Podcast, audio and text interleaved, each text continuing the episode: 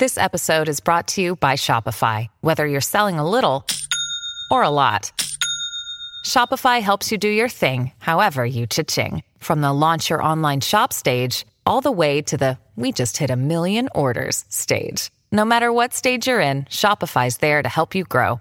Sign up for a $1 per month trial period at shopify.com slash special offer, all lowercase. That's shopify.com slash special offer. Are you looking for more excitement than you can find on the comic book shelves? Then head over to houndcomics.com. At Hound Comics, you can choose from comic titles like Average Joe, The Revival, and Brimstone and the Border Hounds, featuring and created by celebrity founder and CEO Brimstone. And don't forget to head over to the official Hound store where you can buy comics for adults and kids alike. Also at the Hound store, you can get barbecue sauce with titles like Awesome Sauce and Cherry Bomb, and seasonings like You're Baking Me Crazy and Dust from Hell. So if you're looking for some comics that are finger licking good, head over to houndcomics.com. You're listening to the Canned Air Podcast, your sidekick in the quest for knowledge, power, and entertainment. So strap yourselves in and prepare for victory!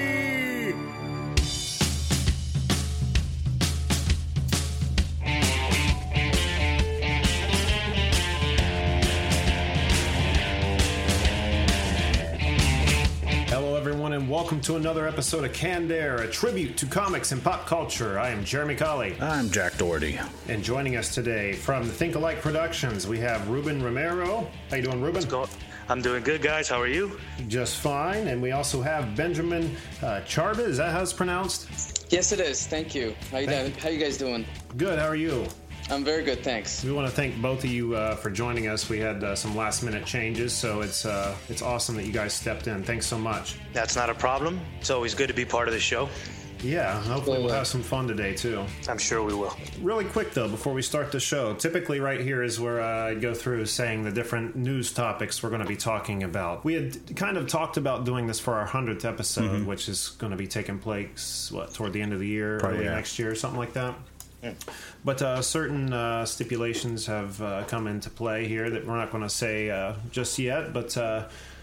Yeah, we're going to change the format of our show just a little bit. We're going to get rid of all the news topics as that it kind of dates the show, you know. Yeah, you If can't listen to it again later on. Yeah, the replay value just uh, falls through the floor Yep. two weeks after it's been out. Nobody wants to hear who's uh, you know joined the uh, cast of uh, X Men: Days of Future Past. I was Future just Past. going to say about X Men. Or Batman versus Superman. Yeah, exactly. So, in place of what we used to do, in place of recaps and the rumor mill and just talking our normal news topics, we're going to fill that gap with a uh, segment that has yet to be named, but uh, pretty much we're going to pick a topic every week, either inspired by the news. And if there's nothing in the news uh, to inspire it, then picked randomly. But we're going to pick a topic to get nostalgic on and uh, just look back and uh, just have friendly conversation on the topic. So, this week, what I saw in the news was uh, this past weekend, I, I believe is because of the Boston Comic Con, uh, the cast of the new Ghostbusters, uh, Melissa McCarthy, Kristen Wiig, and the other two,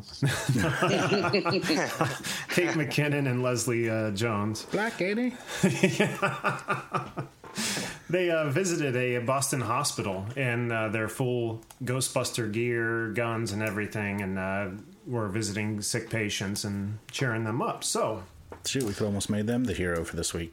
hey, yeah, we could have. Yeah, but I got a good one anyway. All right, yeah, that'll be anxious to uh, hear. But yeah, past two weeks on uh, IFC, they've been playing the heck out of the Ghostbusters movies for some reason. And uh, just last year was the 30th anniversary of the Ghostbusters. So this week's nostalgic talk is going to be Ghostbusters. So let's just jump right in. We got a lot of stuff to talk about with the Ghostbusters when it comes to nostalgia. We got the movies, the cartoons, the toys, the cereals, all kinds of stuff. So let's just start with the movies, I guess. Favorite one?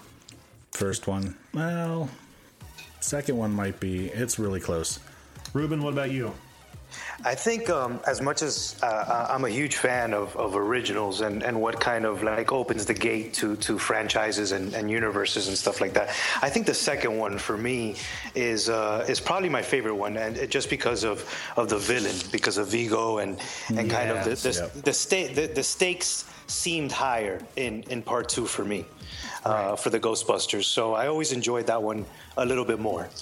Sure. I think the eccentric secondary character, I guess, it was Louis Tully was in the first one. Yes. He was in it a little bit, but then Janosz Poha, the uh, uh, was he the curator? Oh Right. yes. The, Command me, Lord.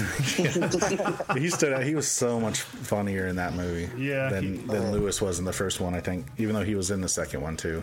He was funny Yeah. for sure. What about you, Ben? Um, I like the first one. Um, I like Rick Moranis. I love the Marshmallow Man. Oh yeah. And I'm I'm not a I mean I like sequels, but I like the originals the best. And uh, the Dream with the Ghost uh, that uh, oh right. that he has, um, and when we first get introduced, and um, I think the first Ghostbusters, and it's got also the lore of the of New York, um, you know, the love hate thing about New Yorkers and things like that. So definitely the first one for me. I, I'm gonna have to agree. I think both one and two hold special places in my heart. Yeah. I think they do with all of us. Um, but when it comes to the second one, there were just a few things that bugged me. One, and I think I've said this before, was it seemed like Ernie Hudson between the first movie and the second one, like got ten years younger. you know what I mean? Yeah, yeah. I mean, he just he looks weathered in the first one, and in the second one, he looks like he just came from like a Bobby Brown concert or something. you know? Well, he got he got he got that movie check, and he went and bought himself some good cream, you know, and, and started getting massages on a weekly basis. You know, those movie checks go a long way. So, they do, they do, and I'm sure he's probably still getting them movie checks. yeah. oh, for sure. Yeah, but a- another thing that bugged me was uh, the mayor was the same mayor from the first movie, and he in the second movie he's acting like they're just out of their mind, crazy.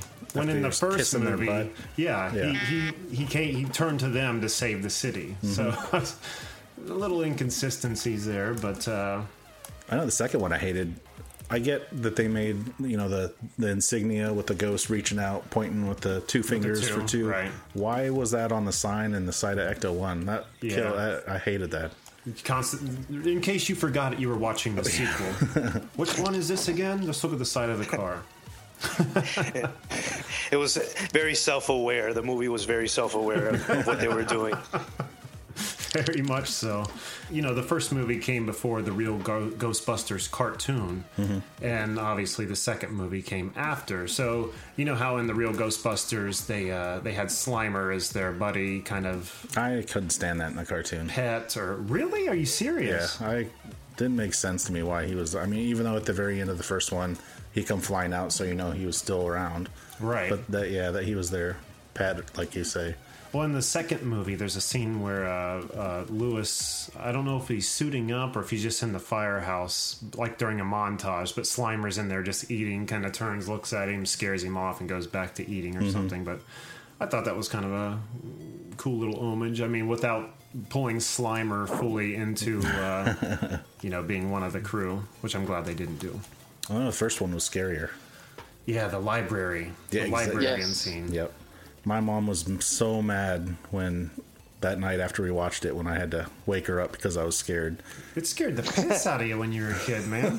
To this day, she's still mad. She was like, "I know I should have never taken that movie." I'm like, "But it was just that one part. Nothing else scared me. I'm in my 30s, Mom. God. Not even that chick with the flat top at the end scared me. Come on." Oh, the, the David Bowie Gozer, looking girl, yeah. yeah. David David Bowie's scary enough. But, uh, Aim for the, the refri- the refrigerator scene always got me too. Like the Oh, when, yeah. when, when Sigourney Weaver's first experiencing her paranormal activity, so to speak, like she uh, like that scene really scared the hell out of me when I was a kid too. Yeah, like the eggs and everything popping out of the carton onto the Yeah. counter and frying. That was intense. Forgot about that. I don't know. The second one with the ooze coming out of the bathtub. That ooze never scared me though. Like pink, purpley ooze, it did not seem the least bit threatening. It looked like shampoo. or not not shampoo like hand soap. There's Pantene Pro V going beneath New York City. oh man, but yeah, it's it's just stinks that we have to wait all this time now to get a. Well, it's not even Ghostbusters three, just somewhat of a reboot. I'm, Yeah. Are you guys looking forward to that at all? Not really. No, I think neither. that um, you know it's very sad that Harold Ramis passed away. Oh, I really sure. thought that.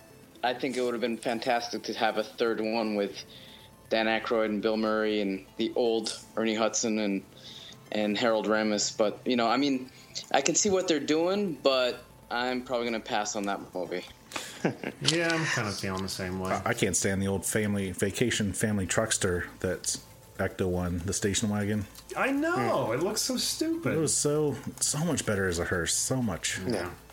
And they've got a motorcycle too now. They've Oh, got the Ecto 2 that's kind of like a dirt bike. I, you know, I'm I'm a little bit on the fence. I I think that, um, you know, I'm a fan of of updating things and, and making them new for, for, for newer audiences. You know, for new audiences.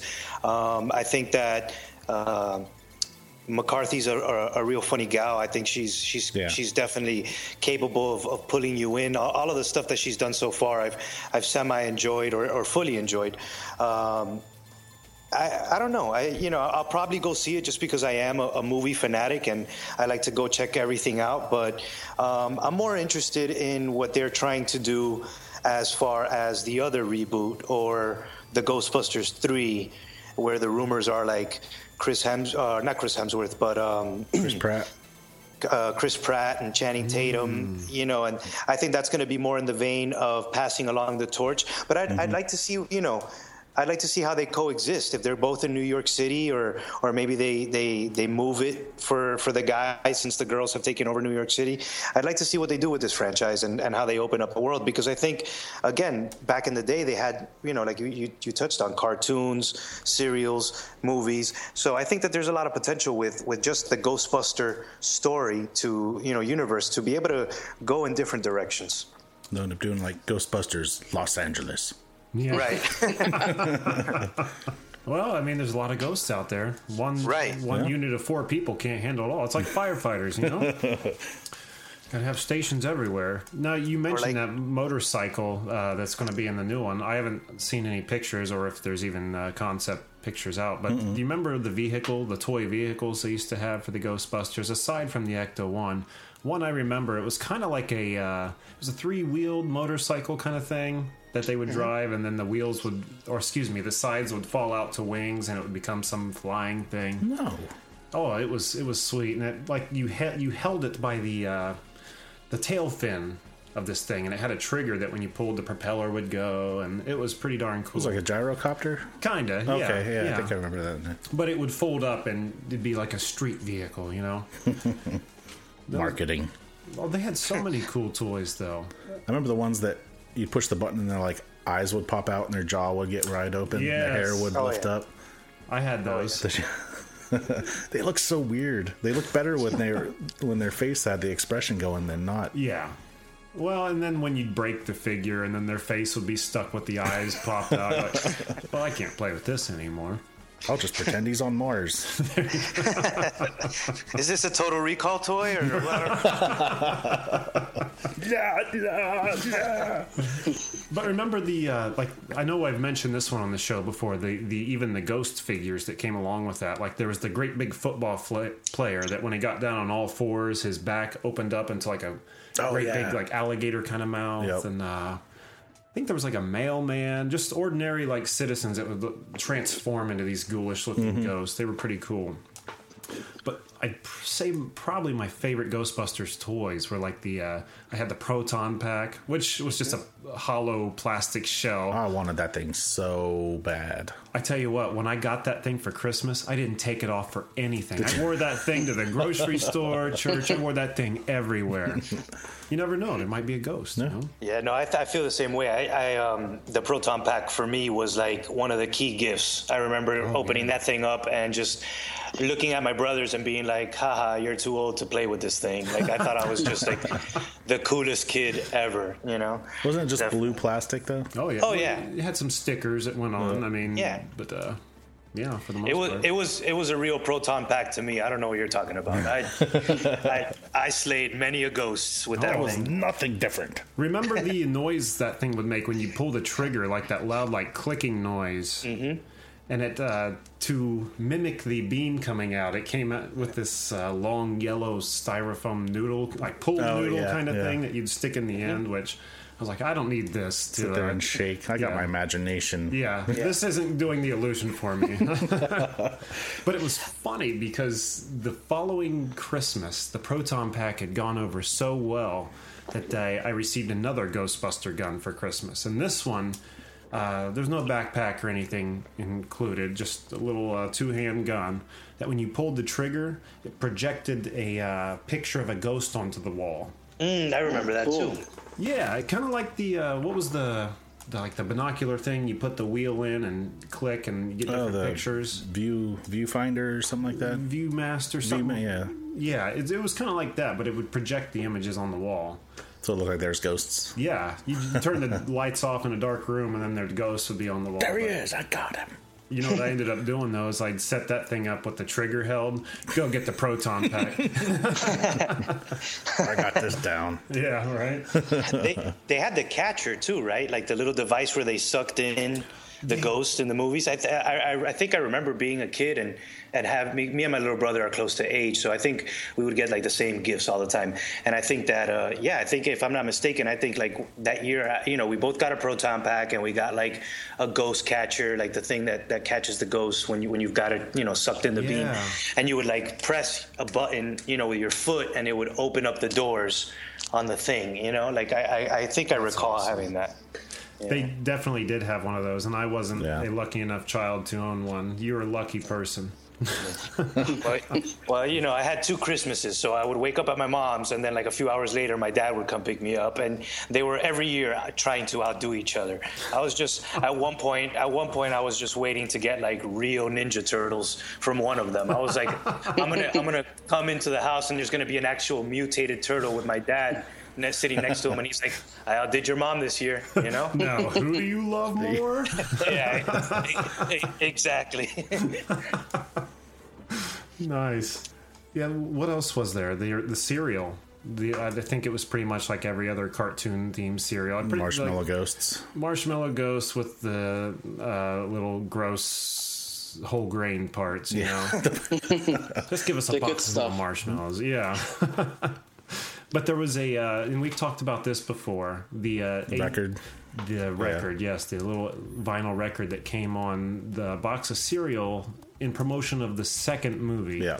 And you'd put this thing on the record player, and it was Egon from the cartoon. He says, uh, "Hi, fellow Ghostbusters." Actually, this is you know, Egon from the Ghostbusters. Yeah, right. had- I'll just cut it in right here. yeah, there you go.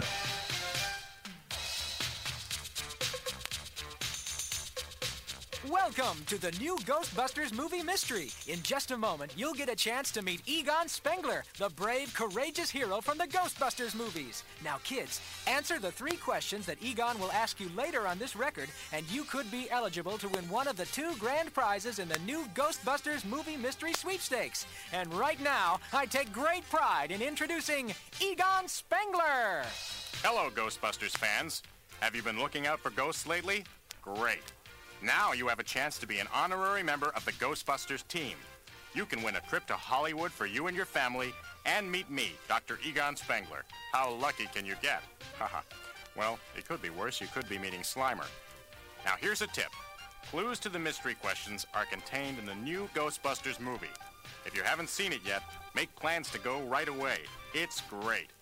You've never seen ghosts like the ones in this movie. Everyone thinks the Ghostbusters are beaten, but you know better, don't you? We're back, and we're better than ever. Especially me, the brilliant Dr. Egon Spengler, with twice the know-how and twice the particle power. Ha ha ha. Now remember, everyone, if there's something wrong in your neighborhood, who you gonna call? Now, Egon will ask you some fun questions about the new Ghostbusters movie. Question number one. In what city does the new Ghostbusters movie take place? Number two, what lurks beneath the city and is the Ghostbusters' biggest bust? And question number three, what must people do to ward off this evil? Okay, is everybody ready to enter the sweepstakes? Mail a 3x5 card with your answers, your name, age, and address, including zip code and your telephone number, to the new Ghostbusters Movie Mystery Sweepstakes. P.O. Box 4029, Beverly Hills, California, 90213 4029. The more you enter, the more chances you have to win. Only one entry per envelope, please. See details and official rules on specially marked boxes of new Ghostbusters, Cookie Crisp, and Dinosaurs brand cereals. There are two versions of the record, so collect them both. See you at the movies, kids.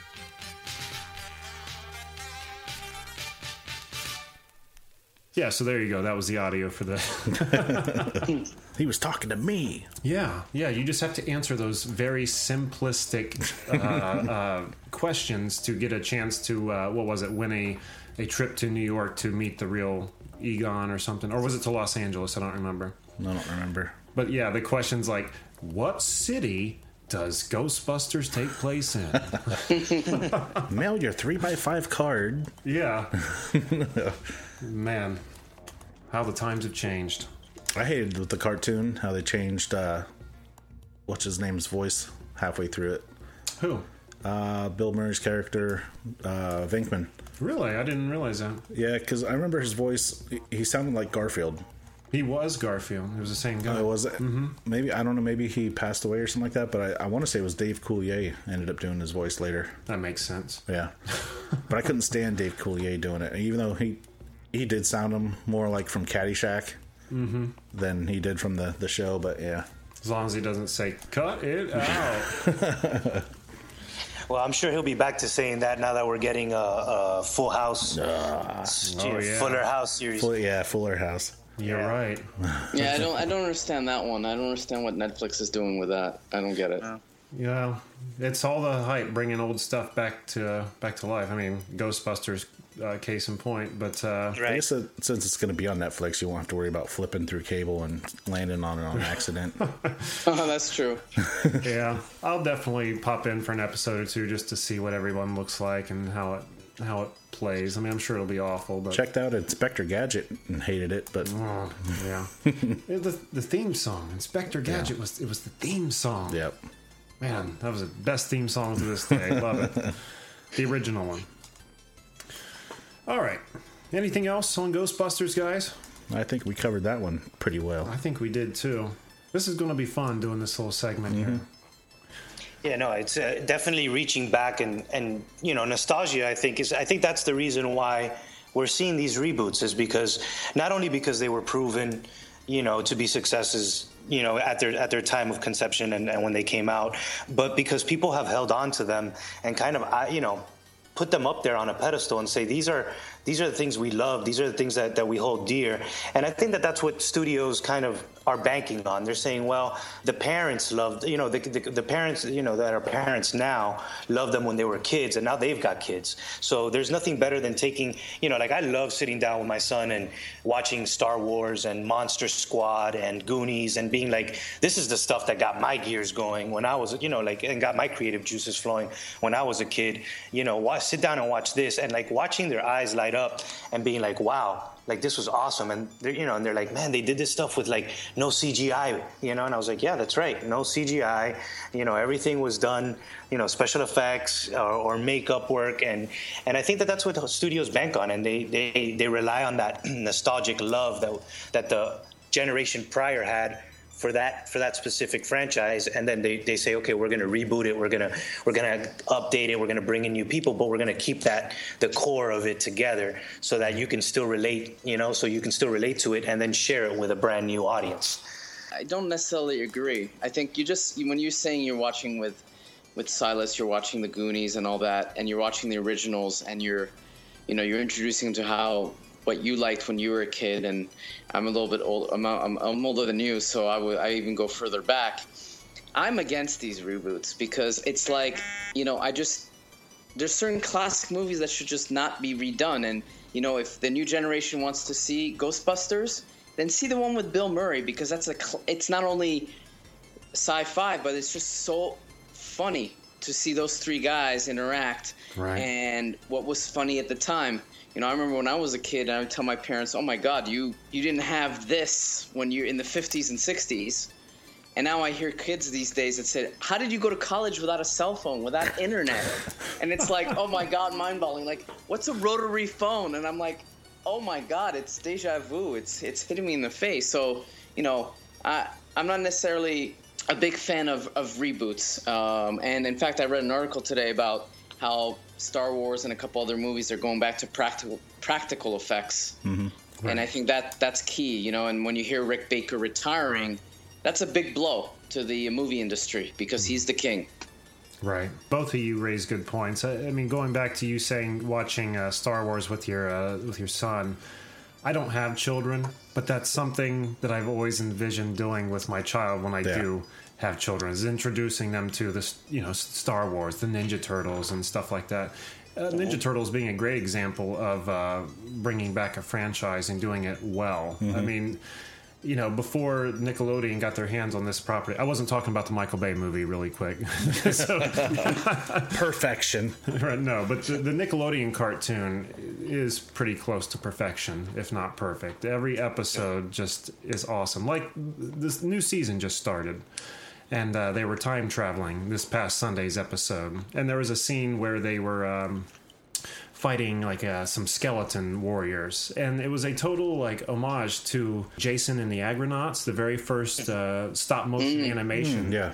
and there were Great like, movie. yeah, e- exact scenes from that done in this uh, turtle cartoon. You know, no one, none of these kids nowadays are going to get that, but seeing that was awesome. Another part where they had they had gone through time and they're all getting on horses, and Raph kind of stops and says, "Turtles on horses. This just doesn't seem right." And I think that kind of a dig at the third movie. You know, Yeah.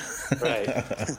That's why the new series takes stuff from all the turtles. Yeah, it takes the best puts it in, thing from every uh, incarnation and uh, puts them out there. So I, I, I can get behind a reboot if it's if it's done well. So Right. we'll see. We'll see what happens with Ghostbusters. Can't say I've seen one yet that's been good. A reboot? Yeah. Boy, we could sit here a minute with that Yeah. thinking about that. yeah, I'm going through my mental Rolodex and I'm like, uh, I've enjoyed some, but I've never, I haven't walked out and been like, that's perfect. Like that Right. was exact, you know, and, and again, I, I know I'm probably one of the few, but I did like the, you know, and, and people say Michael Bay, you know, he, he, he produced the movie movie. But I thought uh, Jonathan Leesman, I think his last name is. I thought he did a good job directing it. Um, I thought I thought the movie had. You know, i it's it's good things. I I would say Megan Fox isn't my favorite choice for April O'Neil whatsoever. Yeah. Um, I think she's what probably takes you out of the turtle universe the most. But I thought that they had their personalities down, and um, I probably wouldn't have gone with Johnny Knoxville to voice Leonardo either. Yeah. Right. Um, but um, and and a lot of people griped about the new design and stuff like that. But you know, that was one thing. Even as a kid, I I even wondered. I was like. Where do they breathe? Are they just like mouth breathers, or That's why they always have You know, their because- mouth open on the one side. Right. Like I always thought, like, man, that's you know, that sucks for hiding because if you're trying to like surprise the foot and you're back there just Darth Vader breathing, you're not gonna surprise anybody. So, you know, they gave him nostrils. Um, but I thought, you know, I thought Michelangelo was spot on. I mean, I laughed so hard that that scene where she's waking up, you know, from passing out, and he's like, "Have you seen that video with the cap playing chopsticks with chopsticks?" Like, I was like, "That's that's Mikey," you know, and Raph and Leo going at it, you know, and they're like, "Oh, you guys haven't had this discussion for the last, you know, ten minutes or whatever." Like, I thought it was good. Um, I thought Donatello was a little bit too much with like, yeah, we get it. He's a nerd. He doesn't need, Right. you know, specs and Yeah. a proton pack and all, you know all these things that he's got. But um, but yeah, you know there was things that I liked, and you know, so but yeah, I can't say like clear like reboot that I that walked out of there thinking they nailed it. This is exactly how I, felt as a kid watching it. You know, no, I, I gotta agree with that. That sounds like a good uh, nostalgia topic right there. Reboots. We Yeah. could do an Yeah. sometime. Oh yeah, I mean, there's uh, the thing that drives me crazy is some classic '70s and '80s TV shows that they've just done such a horrible job. One, one that uh, I keeps to mind is Starsky and Hutch. I love that show when I was a kid, and that movie was just oh my god. And like Dukes of Hazard, uh, it just like stop already, stop please. Right. Now So- there was a uh, '80s show that got made into a movie that I loved. Was the A Team? 18. Yeah. Oh, that I agree. That I thought. Oh. Was, I was sad to not see sequels. yes. Yeah, me Yeah. too. That cast was spectacular. Yes. They did good. Brad Cooper was a great face. Yeah, he was. Uh, Howling Mad Murdock. I'm not sure who uh, played him, but he was spot Yeah, on. yeah. He was awesome too. Uh, that's um, Charlotte Co- that's Sharlto Copley from uh, from District Nine. That's and, uh, right. Yeah. Elysium. He's a he's a monster. He's one of my favorite actors. And yeah, you know what? You're right. The A Team was was incredible. It was it was great. But I guess that's the Hollywood you know machine. I mean, they say. Here, let's reboot this, and then everybody hates it, and they make five sequels out of it, and everybody loves it, and they don't. We never see it again. Right. So it's like, it, it's it's weird the way that machine works. And that was a good movie too. With the except, I mean, I didn't like how uh, BA's character the whole time was dealing with moral conflict, Yeah. and you only get like five seconds of badassery out of him at the end of the movie. But other than that, great movie. I mean, it, Yeah. it nailed the show pretty darn well. All right. Well, I think that's probably enough getting nostalgia for today. We're running a little long, which is good. Which is good. So, with that, let's just get right into our uh, roundtable comic talk. Who wants to go first this week? I'll go first because I was very upset with my pick. Very upset. Yeah. Okay. Uh, from Boom Comics, Bill and Ted's Most Triumphant Return. Oh, Got the number one, and I don't. Maybe it. Maybe that franchise has run its course. It's Oh, just yeah. not good anymore. yeah. I mean, it was funny back then. I kind of chuckle just with their most excellence and their their big worded sentences. Mm-hmm. But other than that, it wasn't. Not good. yeah, I had to I had to push through to finish it. You know, another thing about Bill and Ted, especially nowadays, is the phone booth is long extinct. You Yeah. know, newer generations, with the exception of Doctor Who, you know, and his uh, phone booth, can relate to that too much. This picks up right where the second movie ended. Oh, really? Yeah, they're at the big show that was at the end where they made their one good song and now they're trying to figure out what to do. They need to make more songs. So they figured they found out that in the future there's a class in school about them. So they get in the phone booth, go to the future, try to find out what that next song's going to be. and uh it, it took me a second because Rufus, that was uh, George Carlin, Yes. played him. It didn't look like him, and it took me a second to realize who that character was. Uh, it kind of sucked in the book. Maybe they're just not allowed to use his likeness or something. I don't know. Maybe maybe that's what it was. But I was like, "Who is this?" I'm like, "Oh my god, this is Rufus." Hmm. But yeah, then there was a real short, short comic in the end where they're they're good robot us's that are hanging around with them got some kind of an email because they're in '91. They got an email with an attachment that had a virus, and they started acting crazy. So they came to the present, to a computer store to have them fix them. And yeah, it was just There's a place and Wow. time to fix every problem. yeah. Oh man, who's writing that book? Uh, Brian Lynch, Jerry Gaylord, and Whitney Cogar. I don't know. I think you're right. I think that that, that franchise is just it's it's ran its course. They're even talking. I think they're even talking about doing a, a Bill and Ted three. Yeah. Um, and I can't I can't even imagine what that would Yeah, what with, that would with be Keanu like. Reeves. Yeah. Well, yeah, with with the original actors. I mean, I just Oh wow. I, I can't imagine what that movie's going to be like. I mean, I, are they going to travel with a cell phone? Um, are they going to have like an iPhone 7 Plus to go through time? I don't. I mean, I just don't see it. But again, it's it's those things where. Uh, just to go right back where we were at, just nostalgia. People want to want to dig up these these things and, and just you know update them and redo them. But yeah, no, that that comic book sounds like. I thought it, might be it's that- cool when I first heard about it, but then yeah, after reading it, I was like, man, I got, I don't even want to read this anymore. Yeah, Right. it kind of When- it kind of sounds like it let you down. Yeah, when you first pulled it out there, I thought it was like one of the IDW's mix-ups, like Bill and Ted meets Weekend at Bernie's or something like that. You know? oh, that'd be funny, actually. yeah, I'd, I'd read that. Yeah. Or even Bill and Ted. Copyright meet Doctor Who, you know? Bill and Ted and Doctor Who. At least they both have a phone booth, you know? I mean, Exactly. that would work. I might try watching the movie, see if it holds up still. Probably not, but No, it doesn't. I might get I get get tired of it real quick. They put it on Netflix not too long ago, and uh, we had talked about Bill and Ted on the show. I don't know within the last twenty episodes, and I started watching it, and I was like, "Nope, we are done." All right. Anything else on that? No. Bill and Ted, don't read it. Nah, I think- don't read it. Yeah. Yeah, the, the minute that you said Bill and Ted, I was like, no, that's uh, that's wrong. That's not the one. That's not something that uh, you should be reading. No. it's not very often I find a bad book too. Yeah. Well, it happens. You got to get some here and there, right? It does. It does. It happens. You sometimes you pick up a dud and it's just like, ah. Right. Yeah. I hate when that happens, but yeah, comes with the package. Count comes with being a comic book lover. oh yeah. All right. Who wants to go next? I'll talk about a book that uh, is done. It's run its course, um, but I love it. Um, it's a book from Image. It's called Ghosted. It's written by uh, Joshua Williamson. It's about a master thief who is broken out of pri- who gets broken out of prison to steal a ghost for a very uh, eccentric collector who has collected everything in his life uh, and now wants to uh, own a ghost and um, and uh, the main character is uh, is Jackson Winner.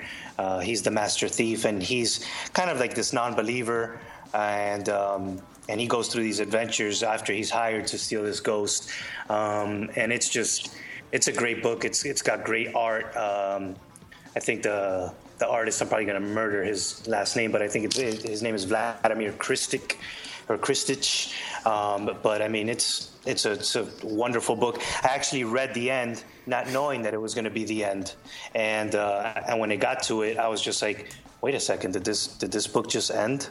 And uh, and I walked out of my room and I told my wife, I was like, she was like, what's wrong with you? And I'm like. One of my favorite books just ended, and I didn't even know it was going to end. And uh, and she was like, "Well, that sucks." And I was like, "Yep." So I've actually started to read it again from the beginning, just to uh, you know go through the go through the experience one more time. But I recommend the book to anybody who hasn't who hasn't read it. Uh, they've got all the trade paperbacks available. Uh, go get it because I mean it's just one of the best comic books I've read probably in the last five years. Wow. You said that's called Ghostly? Ghosted, ghosted, Ghosted. Excuse me. And how long has that been out? It I would I would say it started its run probably late 2013. I want to say. And ran all through 2014 and just ended, uh, like I would say, probably like a couple months ago. Wow, that one really got under my radar. No. Yeah. Sounds good though. Got wow. that written Oh down. yeah, yeah. He's uh, he's amazing. He's got a couple other books. Uh, he's doing Birthright. He does uh, Nailbiter, uh, and he's just one of the guys that you know. As, as a comic book writer myself, I you know I, I try to I, I try not to fall into the, the comic book tropes. You know, like in those you know writing these one-dimensional characters and um, that you see a lot of in mainstream co- comics. You know, Right. Uh, and uh, and Joshua Williamson, he just does such a great job at not doing that and evading all of those pitfalls and stalemates and you know just some of those what I call filler, kind of like the way you know animes have like these long arcs, but they have all these like filler episodes that don't have anything to do with the longer arc. he doesn't Oh, do right. it. He doesn't do any of that. Everything ties into the main arc. Everything is important, you know. So, um, to to the overall story.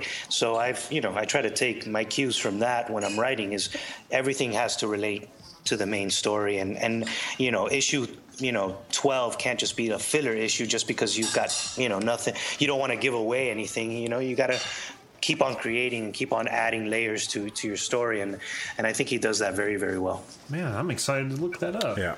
That's from Image. Image, yep. Okay. All right. Ben, you want to go next?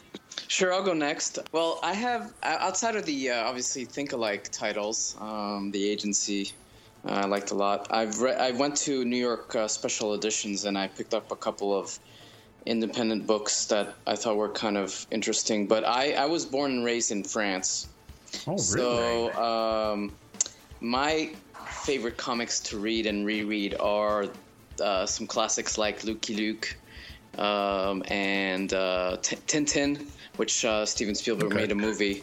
That's one of my favorites because they've got so many different stories, and those are more traditional paperbacks rather than single issues. You know, when I was younger, I also read a lot of Marvel and DC, so anything with X Men. But I would say there is this one book I'm going to refer to um, that I picked up at special editions that was pretty interesting. I'm a big fan of westerns, and this thing is called "The Devil Is Due in Dreary."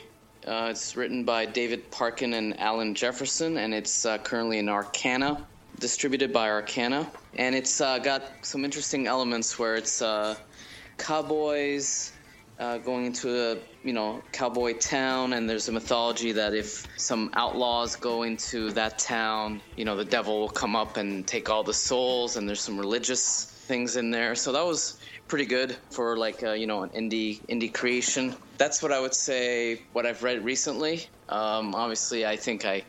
I've, I read, you know, Salvagers from uh, Think Alike from Bob. That was pretty fun. Oh, that was a great book. Yeah. Yeah, that was pretty fun. Um, and then looking to, you know, for Sakuro, I haven't read Max Hunter yet uh, from one. Alex. And then, um, you know, because I've been also concentrating on uh, Pray for Angels and uh, working with Ruben on that. Because my background, I've also, you know, produced three feature documentaries and one feature film, and I'm working on actually Pray for Angels, the film. So I've been mostly reading scripts as opposed to comic books, but I think they go hand in hand in terms of adaptation. Yeah, absolutely. So that's what I've been reading recently. Awesome. A lot of good things in there. Uh, and also, we're going to get a chance to talk about Pray for Angels a little bit later. I'm anxious to hear more about that. Uh, we were sent a copy of that and the agency Yep. just a little bit before the show. We didn't have a chance to fully read, but we got to look through, and uh, boy, they look they look awesome. Yeah. So uh, yeah, we can't wait to pick your brain a little bit later about that. I guess uh, I'm the only one left. isn't Here. we'll just end it there. No, it's all on you. It's all on you. Take us home. Well, it's funny you uh, bring up westerns because this week's pick, I picked up a uh, Marvel Secret Wars title with the big merger happening to Battle World. Uh, this just kind of jumped off the shelf, and grabbed my attention. A book called uh, 1872. Anyone here heard of it? Yep, I'm actually. It's actually at the top of my read pile right now. Oh man, okay, I'll have to be careful. I don't want to careful. I don't want to ruin anything Oh no, for you. no, that's it's fine. It's fine. Go ahead and talk about it. I thought it was. I, I I've opened it up, so and I saw the map, and I thought it was very. Uh, it's very cool. There's a lot of nods on that map, so uh, I'm very interested at seeing where that story goes. But yeah, go ahead. Talk talk it up. Talk it up. I'll be as uh, vague as I possibly can here. This is uh, I read issue number one, and it's written by uh, Gerry Duggan and the art by uh, Nik Virella. I believe that's how it's pronounced.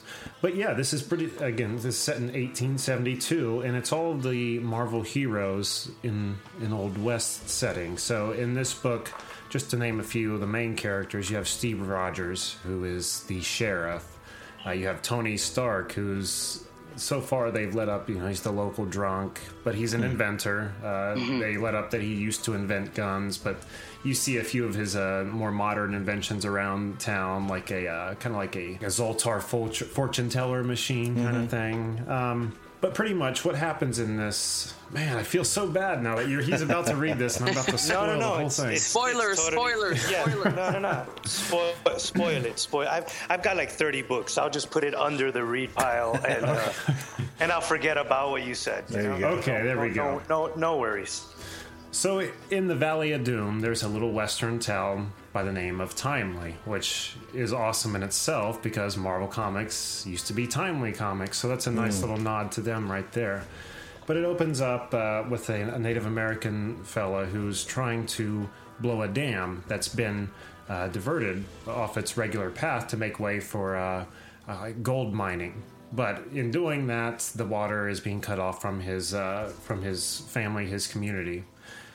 And so he goes to try and uh, blow it, but uh, some local people stop him and they go to hang him, where, which is where Steve Rogers comes in. He's going out there to stop this hanging. And again, he's just the sheriff of the small town of Timely. When he gets out there, it's a bunch of Wilson Fisk's boys. Now, Wilson is the mayor of uh, Timely. But uh, yeah, he's he's not a good guy in a nutshell. Wilson Fisk. Surprise, surprise. yeah, so they're trying to Wilson Fisk and his uh, his crew of guys are trying to get, kill this Indian guy to you know for trying to blow up the dam. So yeah, Steve Rogers brings this uh, Native American guy back to uh, the small jail, locks him up, and uh, guys keep coming out of the woodwork trying to take him out. Fisk's, Fisk's guys.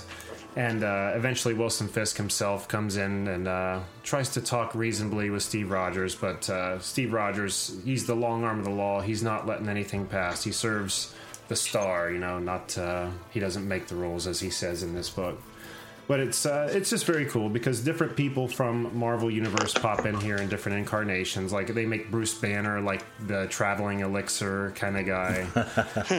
um, some of the bad guys that stroll into town at the end are very familiar faces, but I'm not going to say because I don't want to ruin it. Uh, one part in particular that made me laugh uh, right out loud was Tony Stark and Steve Rogers are getting surrounded by uh, the Fisk guys, the Fisk boys, I think they're referred to.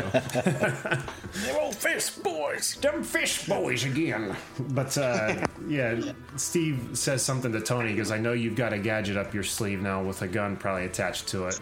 So he holds his hand out, and this little thing from his wrist pops out, which should have a gun on the end of it. But he's like, "Well, since I've given up guns, I've made some modifications." And what, and what flips out is a flask. So as Steve's trying to get him out of trouble, you see Tony just kind of drinking his troubles away. But I'm not going to say much more on this book. It was a lot of fun. I've got a soft spot for uh, westerns, so this was uh, scratched me right where I itched. So 1872, that was issue number one. The next one should be out fairly soon, I'd imagine.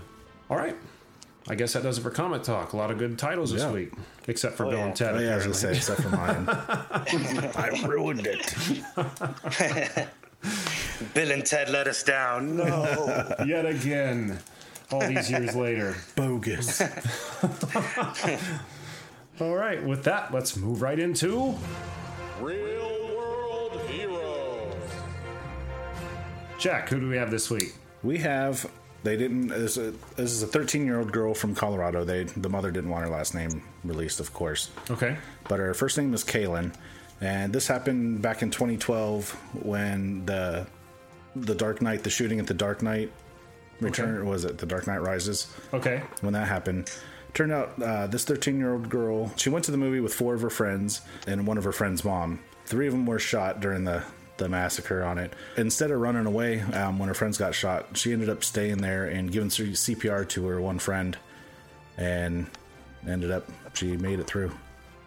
Oh can't, wow. Can't Yeah. imagine what I would uh, do if I was sitting in a movie theater and someone start opening fire. I mean, you know, there's just going to be a rush of people at the. Mm-hmm. Yeah, the girl that she saved was uh, six years old, but she was able to save her by giving her CPR. And she's how old? 13? 13, yeah. Was 13 at the time. Well, that's amazing. Yeah. That's heroic. Yeah, I never heard anything about that, uh, the whole fiasco. Yeah, but they showed that guy's face how many times? Didn't he have like guy. like red dyed hair or something? Psychopath. Yeah, he he was just um just I don't know what was wrong with that guy. I mean, those are the things that that perplex me as a human being. You know, you go into a movie theater where people are supposed to feel safe and uh, and enjoy you know two hours out of their life. You know, they they dedicated to to opening up their minds and stepping into a new world, and and you ruin that. You ruin that, and you ruin lives, and uh, and and that was just such a disgusting thing to do Yeah. Yeah. That's- but she definitely a hero. I mean, Yeah. to have the the nerve to to stay behind and and and give CPR to your friend and and have your friend make it through. That just goes to show you that you know she's she's the real life Batman right there. I mean, that's that's what you do. You know, that's that's what you're supposed to do. You I got a quote from her saying that she was like when the the the police and the medics and all stuff arrived that she did, she didn't realize what had happened. Still, she was still kind of in shock. Oh, She it- didn't realize that what all had happened. I guess. I'm sure it would mess with you Yeah. like, severely, like being in that moment. Mm-hmm. Well, I'd say that she's a hero, and Yeah. for that, Kaylin, you have found a spot on our wall of justice. In the Hall of Heroes. so that's some heroism I don't think I can summon. Man, that's that's amazing. It is amazing. All right. Well, I think that does it for everything we got to talk about, except with turning our attention over to Ruben Romero and Benjamin Carbett and talking about some of the things happening over at Think Alike Productions. Thanks for being with us again, guys. Absolutely. problem. Pleasure. Now, a few of the things you sent over, one being the agency. Ruben, you write that, correct? Yeah, along with my best friend, uh, Roger Cabrera, and my wife, Bethany Romero. And then both Ruben and Ben, you worked together on a book called Pray for Angels that you mentioned earlier. Yes, Correct. correct. It's an adaptation from a screenplay by Kristian Fraga, and it's a movie that we are currently in uh, pre-production. Let's just uh, tackle each of these one at a time. Let's start with, I guess, the agency, and then we'll uh, dive into uh, Praise for Angels. Pray for Angels, excuse me. All right, so yeah, tell us all about the agency. Um, the agency is. Um, uh, we like to pitch it at comic book conventions. Uh, when people come up to the table, we uh, they, they ask us, "Oh, you know, what is it about?" And basically, the elevator pitch is uh, Harry Potter meets Mission Impossible minus the wands. So, uh, so uh, essentially, our, our our world, our story takes place in the real world, and it's being overran by dark mage criminals and dark mage terrorist cell groups. And uh, our government uh, responds by creating a three-letter organization to deal with these uh, with these dark mage criminals, and that organization is the IAM, the International Agency of Magic, and um, and that that that three-letter organization is co- consists of mages uh, that have uh, certain abilities, and they are tasked with tracking down these criminals and disrupting these terrorist cell groups, and and basically you know arresting them and, and bringing them to justice. And it's all seen through the eyes of a 15-year-old orphan named Riley Dean who um, accidentally triggers his own magical capabilities trying to stop a robbery. And that gets the attention of the IAM. Um, and we start to find out that, um, that Riley uh, is capable of not only uh, conjuring magic and and and, and basic, he can basically uh, travel into different fields of magic, which our mages uh, in our world can't do. So if you're a healer mage, you're a healer mage, and if you uh, are a conjurer, you're a conjurer. Uh, but Riley seems to be able to do all of these things, and um, and he seems uh, he has a, a very mysterious background, and he's very important to not only our good guys but our bad guy as well. And uh, and yeah, it's just. Um, it's a love child, man. Like, what, what can I say? I mean, it was, it was born because um, I, I was screenplay writing with uh, with my best friend Roger Cabrera, and um, we had just finished doing a contest for Amazon, and we got the bug, you know, the writing bug, and we were like, we need to do something else, but you know, if we write another screenplay, we know we're not going to be able to shoot the movie. What you know, what do you want to do? And uh, I had just picked up The Walking Dead again, and uh, and and both of us kind of agreed, hey, let's let's write a comic book, and uh, we started to talk about you know what what what it would be, what, what what it would be about, you know, what the content of the book would be about, and um, and he was like, have you ever heard of mages? And I was like. No, I was like, I'm not familiar with the term. And he explained to me what it was. And so the gears started to turn, and, and I brought the idea to my wife. And my wife, um, at the time was like, well, what if we, you know, add this layer and this layer, you know? So little by little, this whole thing started to take shape, and you know, uh, a year later, we we're five issues in. You guys are. I just uh, I, I had sent you volume one, so we're releasing the trade paperback at New York Comic Con, and then it'll be available in stores nationwide, uh, comic book stores nationwide in October. So um, so we're you know we're really happy with it. I mean, I, I just love the book. And thank you so much for sending us a, uh copy of that too. Again, we didn't Uh, have enough time to read it, but uh, the first few pages I was looking through, it looks like oh, by page three you're already like caught up in some kind of an action sequence. hmm Yeah, no, we we um, I wanted to open it up, uh, you know, in that vein because I always think it's um, interesting the way uh, Mission Impossible's uh, always open up in the sense where, you know, it seems like a normal situation. You know, you're at a party, everybody's in a tux, in a dress, and then all of a sudden, you know. Tom Cruise gets into the bathroom and takes off his mask, and he's, you know, he's Tom Cruise, he's Agent Ethan Hunt, and you know, he's on a mission. He's not just at a party; he's on a mission. So, and I wanted to introduce our characters and and uh, and their dynamics uh, right away. I wanted you to kind of just get sucked in right away. Um, so we did that on purpose, so that you get to see that not only is our team extremely capable uh, and and and and very efficient at their job, but that they're led by by a very strong female character uh, that goes by the name of Victoria Winter, and that she's kind of a no nonsense kind of gal, and uh, she's probably the only one in that first few pages that kind of treats it as a job um, and everybody else is kind of more relaxed and, and laid back. Um, but yeah, uh, we don't we don't we don't pull any punches. We get right to the action, and and we we we, we introduce our characters fairly fast. Um, but I think we've planted a lot of seeds in the first five issues that are going to uh, you know blossom, so to speak, uh, in the next two volumes. I cannot wait to read it. That Yeah, just I'm sounds getting, awesome. I'm getting amped. Like two sides pulling on each arm, you know, like he's mine. No, he's mine. Awesome. Now, tell us uh, about Pray for Angels. So, Pray for Angels is based on the, uh, as I mentioned, the feature film script by Kristian Fraga. He is somebody I've known since 2006. We did our first uh, film together called Severe Clear, a uh, single uh, person point of view of the war of Iraq when the Marines invaded in 2003. Oh wow! And there's a certain now, without revealing, because you've only gotten issue one, so the story takes many twists and turns, and I can't reveal it. But I kind of there was a particular genre of film that I really liked, and I challenged Kristian to write a script for that uh, story that would be very uh, commercial. And we were at a comic book store in New York, uh, right by their office. I think it was Midtown Comics. Oh yeah. And he's like, What do you think about this story and a retelling of Jack the Ripper?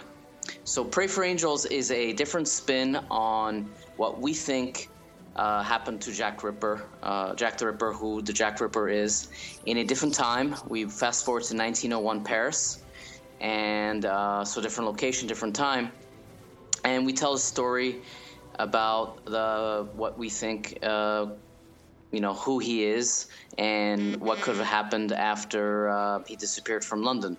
Um, it's horror slash mystery uh, with lots of twists and turns. We're currently in the almost finished with issue four, so I wish I could tell you more, but it would definitely spoil uh, a couple of major surprises in issue four and issue five. We don't Uh, want that- that. Yeah. That's gonna take take you know make your story and go. What are these? I mean, like what? There's it, it's mind blowing. Yeah, when I first read the script, I had goosebumps because it was really something unique. And uh, we're currently in the uh, pre-production stage of the feature, uh, hoping to shoot next summer in uh, Budapest and Paris. Wow. And um, you know, it's very gothic. It's um, it plays on the title "Pray for Angels." Again, I can't really explain it because it would spoil. I've done enough spoiling this episode. We don't need any more. It's a mature title. Um, it's definitely got its fair share of uh, horrific gore and violence and uh, nudity and sex. So I don't recommend it for anybody under 18. In fact, it's out on Comixology as a mature title. Um, it'll probably be a very strong R movie. Um, but Speaking it's my language. Yeah. but for for horror fans, for mystery fans, for Jack the Ripper fans, um, and that genre, I think it will definitely satiate their appetite and more. And you were saying this is a, a fictional continuation to what we historically know of Jack the Ripper, like when he dropped off the radar. That is correct. Yes. Nice. Cool. Very cool. Yeah. Yeah. And it's very historically accurate in the sense where we touch upon his original crimes and and what he did. Um, there's a character in the in the story uh, called Shelby, who is actually from the Scotland Yard, who is uh, well, probably the only detective, uh, you know, in our story that that came close to, you know, catching Jack the Ripper and coming face to face with him. Uh, but obviously, Jack, you know, evaded him. Um, but is very, you know, he's very tormented, uh, and you know, he's he's brought in by the the Parisian police because he's somewhat of a, a of an expert. Um, so, you know, uh, for for Ripperologists and people who who have who love Jack the Ripper, they will see a lot of nods to to his original murders and and who who that character really is. Um, but again, it's it's a total spin on on who he is and and and and how this story can be reimagined in a really cool, uh, you know, horror genre kind of way. So it's it's it's a lot of fun. It's a lot of fun. Kristian Fraga wrote an amazing script, and um, and I had the pre- you know the privilege of uh, of adapting it into five issues, and it's been a lot of fun. It's been a lot, a lot of fun. Yeah, it sounds like it. Yeah, it does. I can't wait to read that one either. Of course, we won't give any spoilers until uh, until we say it's. You guys say it's all right. and uh, both of these titles are available on Comixology, correct? Yes. Yep. And on your website, Think Alike Productions. Correct, correct. That'll redirect you to um, to Comixology, or uh, we see. just uh, or um, we just opened up a big cartel uh, website where the agency is available now. And once we have the trade paperback available for um, for Prey, that'll go on there as well. It'll it'll tur- it'll transition from kind of like an agency big cartel more to a think alike big cartel. But yeah, I mean we've got plans to to pretty much have everybody's title on there at some point. Um, we're just you know trying to grow the brand and um, and and work our way up the ranks of independent publishers and uh, put out good you know out of the box you know fun stories. Um, we try to to work with great artists. You know as you know you know george acevedo did an amazing job with uh, with salvagers. Um, Oh, and yeah. it's it's a top tier beautiful book. Um, i've got eric Koda who does the agency. Um, you know people all the time they read it and they're like man this looks like a like an indiana jones movie or something. And you know and that's that's a compliment to me at least because it just it just makes me feel like like i'm on the right track. Um, sajad shah is uh, is the artist on uh, Pray for Angels, and he's amazing. I mean, it, when you open that book up, you're going to be like, "This is this is lifelike. Like it's it's re- it's almost like realist. It's it's almost like realistic art type deal. Like there's no cartoony kind of looking characters. All the people look like, you know, like real people. Um, so so yeah, I mean, we just we just you know we, we want to set a bar and we want to make sure that that people understand that that Think Alike Productions takes itself very seriously as far as being an, uh, an independent comic book publisher and and we want you guys to enjoy the stories and and, and come back for more. It's it's very evident that uh, you guys take a lot of pride in your work because I mean you'll see other comic publishers out there. I know we've come into contact with some. Not that I'll uh, mention anyone, or not that anyone's coming to mind right now, but they get a lot of titles on their brand just to have titles. It looks like uh, Think Alike Productions is taking care of you know Yeah. who they want to represent their name and all the titles. You know, like Max Hunter. Uh, again, Salvagers. Salvagers, yeah. Great, great, great books. Yeah, no, that's exactly what we wanted to do. We, we, we, you know, we could sit back and say, okay, let's go find, you know, every Tom, Dick, and Harry who's out there publishing their own indie book, and, you know, slap on the Think Alike logo and put them on Comixology and, and take a cut and sit back and, and do what we do. Um, but that's not, you know, that's not what we set out to do. We, we knew that we wanted to grow a library of, uh, you know, premium titles, so to speak, uh, you know, premium art, and something that, you know, when you go on, again, like I said, I've got like 30 books in my read pile. I, I'm a big comic book fan, and I love, you know, not just our titles, but but Marvel, DC, Image, um, and you know, sometimes I'll go to the store and I'll drop a hundred and something dollars on comic books, but you know, I, I know that when you know they're comic book fans, if they're anything like me, they're very cautious of what they spend their money on. and you know, every now, every now and then you'll roll the dice. You know, Bill and Ted, cough cough. um, but but you know, and it's a dollar ninety nine, two ninety nine. It's not a big deal, but but sometimes it is. You know, and especially you know nowadays with the newer collectors or people who are getting back into comic books, they they may not go mainstream. They'll go more independent, and you know we have to as independent and as an independent publisher, we have to take care of that person who's spending two ninety nine, three ninety nine on our book, and if it's an issue one you know, we want to suck you in. We want to pull you in, and the only way to do that is to have great art and a good and, and a great story behind it, and and you know, and then hopefully we cross our fingers and hope that you enjoyed that ride and that you come back. But we want to make sure that at least we did our job, and when we put out a book, we want to you know we want to be proud of that, and we want to say, okay, yes, this deserves the Think Alike logo. I mean, at least in our minds, um, and, you know, we might not be known world renowned, but we're known to us, and that's enough, you know, and that's and that's something that's enough to say, okay, we're setting this bar and we're not going to go you know we'll, we'll go above that bar eh, you know when and eh, you know when we can and the opportunity presents itself but we'll never go under it um, and that's and that's you know what we want to bring to the comic book world That's the mindset where success comes in. Yeah. yeah. Yeah. So does uh, Think Alike Productions? I know you, you mentioned you've been at some conventions. Do you does Think Alike Productions go as a, uh whole unit to conventions, or do you guys take each individual project out? How does that work? Um, in the beginning, when we first started out, it was it was only the agency, um, and as the year progressed, we um, we brought on Max Hunter, and the last two cons that we did, Florida SuperCon and uh, uh, Orlando's MegaCon, we shared the booth with um, with Alex Labato and his creative team. Um, so we were there pushing the agency and Max Hunter. We've got a huge banner that um, excuse me that promotes all of our titles. It's got all the covers of of all of our titles.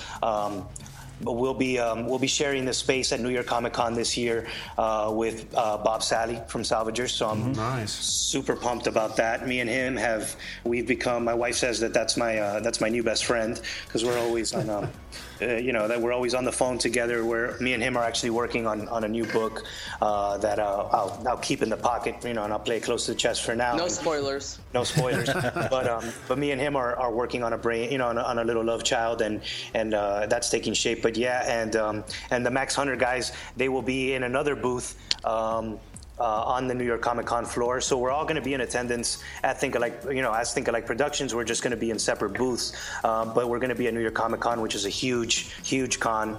So yeah, and then next year, you know, as as as as time comes, we'll we'll definitely, you know, everybody's in different locations. You know, uh, Kevin, who does Sakuro, is out in California. Bob is in Boston. Uh, I'm in Tampa. Alex Labato from Max Hunter is down in Miami.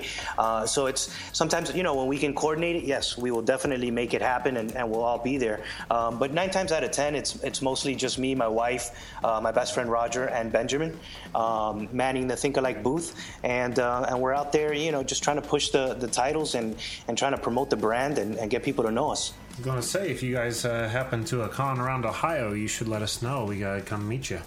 Oh no, definitely. I have a I have a friend of mine. One of our one of our first uh, supporters. Um, he's uh, he lives out in Ohio, and uh, he's always he's always like, man, you got to come out here. I know you sent you know I sent him a agency issue one signed, and he's got it, you know. Hung up in plastic, and he's he's like, I love you. You know, you you guys got to come out here. You guys got to do a con out here. And I'm like, no, definitely. I mean, we'll we're, we're gonna keep on traveling. Again, I think as a startup company, you you know, not only do do we have the the the issues of putting together these stories, making sure they're right, putting them out there and promoting them, and then you know, along with with all the you know the pressures of being a writer and a creator, you have the the pressures and the issues of being a small business, and that's kind of like where Benjamin comes in, where he says, you know, as far as the business mind and, and the executive producer of the books, he says, okay, look, this is where the money's going to go. This is how we're going to use the money. These are the cons we're going to go to. Um, you know, if we want to go here, it's going to cost this much in expenses, and then we're going to have this much left over. You know, so it's it's really it's really you know a, a give and take kind of relationship. But I think you know as time goes, you know within a year, we've been able to put out five issues of the agency adapt a feature-length screenplay you know feature-length film screenplay uh, and pick up four independent creators uh, eh, you know, with in, with great books. Um, we sat on a panel uh, that was labeled "Breakout Successes of Comixology" with um, with uh, Joshua Fialkov, who does Bunker. Uh, wow. With, with with Comixology at New York Comic Con last year, um, so you know we've done a lot in a year. So I think that next year then you know if the bar was at level 10 this year well then the bar will be set to level 20 next year and we'll try to and we'll try to get there. You know we'll do everything that we can to get there. And if that means going out to ohio or california or wherever you know that's what we're going to try to do and just you know slowly spread the think alike virus through, through the 50 states. Um, and so on and so forth. I mean, we've even got Salvagers is translated in French, in French and in German. Yeah. We've got the agency translated in French. So we've even got those guys that are out there. They're like, well, you need to come to Germany and do a con out here. You need to come to Paris and do a con out here. So it's like, you know, there's there's so many things we want to do, but again, with a small business and, and, and being an indie publisher, you have to be careful. You have to be careful and not, you know, overstep your boundaries or, or, or do things, you know, put put the cart before the horse. Um, which, as a small business owner, I think you do every now and then, and you learn from those experiences. But we've learned a lot this year, and I think next year, you know, you'll see signs of that that growth and that maturity. Well, I really hope we get a chance to meet you guys. I Yeah. mean, you guys have uh, success written all over you, it would seem. Oh, thank you. Thanks a lot. well, no, thank you guys. I really appreciate you uh, taking time out of your evening to accommodate, uh, you know, being on the show with our last minute schedule changes. So thank you so much. And that's not a No, problem. thank I- you. We enjoyed it. Good man, I had a great time. It turned out to be a good episode, wasn't it? Yeah, the new Oh, yeah. format changed too. Yeah, I Oh, think yeah. it turned out really well. So it'll develop as we go. Yeah. You know. Oh yeah. So yeah, t- uh, to our listeners, go to www.thinkalikeproductions.com and check out all the awesome titles that are over there, and also on Twitter at uh, Think Like a Pro, Think Alike Pro. Is that correct? Think alike pro. Yeah. Think Alike Pro there on Twitter. Uh, any other uh, places we should tell people to look for you? Um, you can find us on Instagram. I promise you won't uh, you won't get a thousand selfies. It's all about our it's it's all about our comic books, and we're we're on Instagram as Think Alike Productions. And if you look up uh, on Facebook, uh, Think Alike Productions, that should pop up as well. It's our logo. It's a it's a light bulb with uh, with our initials TAP on there. That's why we're always hashtagging tap. Uh, that's a you know hashtag tap into comics or tap into the agency or tap into salvagers or whatever the case may be. Um, so yeah, we're on Facebook as well, um, and that'll lead you to all of our individual pages for uh, all of our titles, such as Pray for Angels, The Agency, Salvagers, Max Hunter. Um, but yeah, no, we're we're all over the place. Like I said, we're trying to spread that that think alike virus. Right. well, hey, we're going to help you spread Yeah, that I virus. was just gonna Uh, say that. We'll put uh, some links on web our website for you, and uh, we'll also Instagram and Twitter the heck out of it. All right. Great, Awesome. thank you, and Thank you enjoy so uh, the reads. Oh yeah, I can't wait. I can't wait. Jack, what else we got on the website? Uh, we got the show blog where you can read up on our guests, see what they're doing. We got videos, trailers, photos, the Canned Air video game store, movie store, comic book store, and the Wall of Heroes. All kinds of goodies on there. And don't forget to find us on, Inst- or excuse me, and don't forget to find us on Twitter at Canned Air Pod and on Instagram at Canned underscore Air. And our YouTube channel. We should Yep. have uh, two new unboxing videos up there now. Uh, an updated TMNT box unboxing video. Yep. I was sent the wrong one, and the people over at uh, TMNT Box uh, caught wind of the error and sent a whole new box over, so it was downright decent of them. And uh, a comic bento box Yep, from July. from July. So yeah, check those out uh, on YouTube. Leave comments, likes, subscribe, do what you will. Anything else, Jack? That's it for this show. Until next time, I am Jeremy Colley, I'm Jack Doherty. This is Ruben Romero. It's Benjamin Charvet. and we'll see you next time. It's been a dance, excellent adventures, a most bodacious, courageous team. President of time. Party on, dudes. Excellent!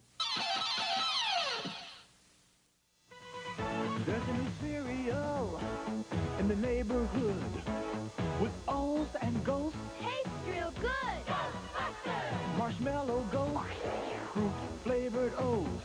Ghostbusters taste great with milk and juice and toast. A nutritious breakfast with the ghosts. Fruit flavored O's. Marshmallow ghosts. Hey, what you gonna crunch? Dad!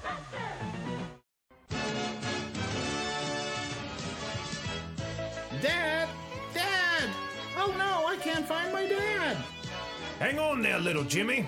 Hey, it's Alpine! While you're waiting on your negligent parents to find you, why don't you pull out your mobile device and get on CannedAirPodcast.com? Shoot, it may even help him find you. Well, that makes no sense. Hey, what are you doing near my son? Time to split. G.I. Joe! You keep hearing that? It Sounds mm-hmm. like a like a clown horn. Yeah, I might have to read. Good, good, good. Do a mic check? The power of editing. Yeah. The Korean War has sadly been known as the Forgotten War, but half a century earlier, the United States was locked in a bloody conflict in Asia that's been all but erased from the history books. Hi, I'm Alex Hasty, the host of Ohio versus the World, an American history podcast on the Evergreen Podcast Network. In our newest episode, we speak to experts about the Philippine American War, America's first Asian counterinsurgency conflict. The heroes, the villains. We'll discuss President McKinley, Admiral Dewey, the vicious brutality of the fighting, and the scandals and war crimes that nearly sunk Theodore Roosevelt's presidency. Check out our show, Ohio versus the World, on the Evergreen Podcast Network for our new episode about America's most forgotten war. Now back to the show.